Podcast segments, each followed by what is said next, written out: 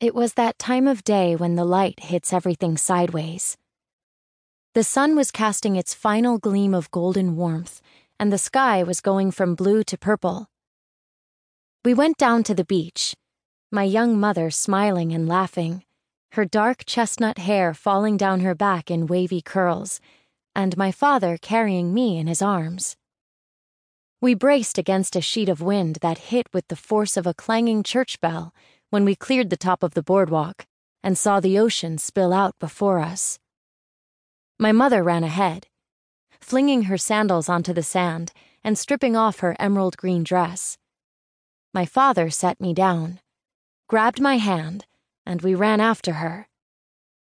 I was all of two or three years old, but I remember. The waves seemed like mountains, but as my mother charged into them, they shrank my first lesson in scale and perspective. My father pulled his t shirt off over his head and stooped down to my level. Stay here, lamb. Okay? I nodded and watched him go.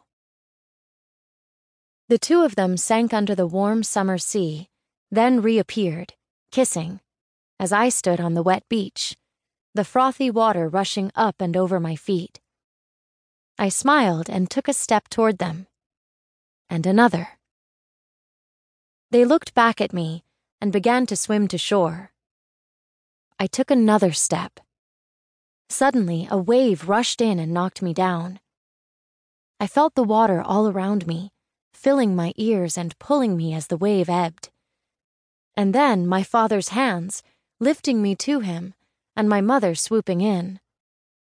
She grabbed me and held me as I cried. I don't know if I cried from upset or relief, but I cried. And my mother kissed my face, wrapped me in her green dress, and carried me all the way home. That is my first memory. The sound of the city dissolves into a hum. I stare up at the gleaming glass tower and a torrent of blue pours down. The building's edges blur against the cloudless sky, nature and the man made becoming one. Blue always tastes like chocolate when I'm nervous, and I'm nervous. I swallow, then will the sensation away with the sound of my own voice.